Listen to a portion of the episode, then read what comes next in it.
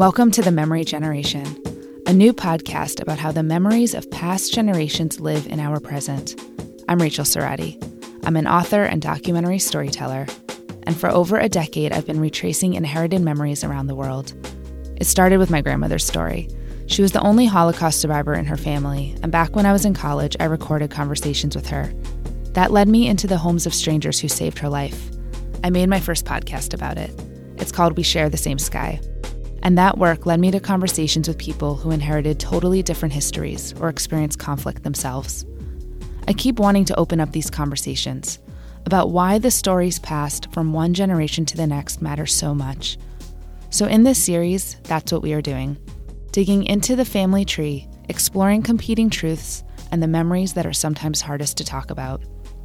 In this first season, we will talk with beloved writer and my personal childhood hero, Lois Lowry about keeping relationships with those we've lost.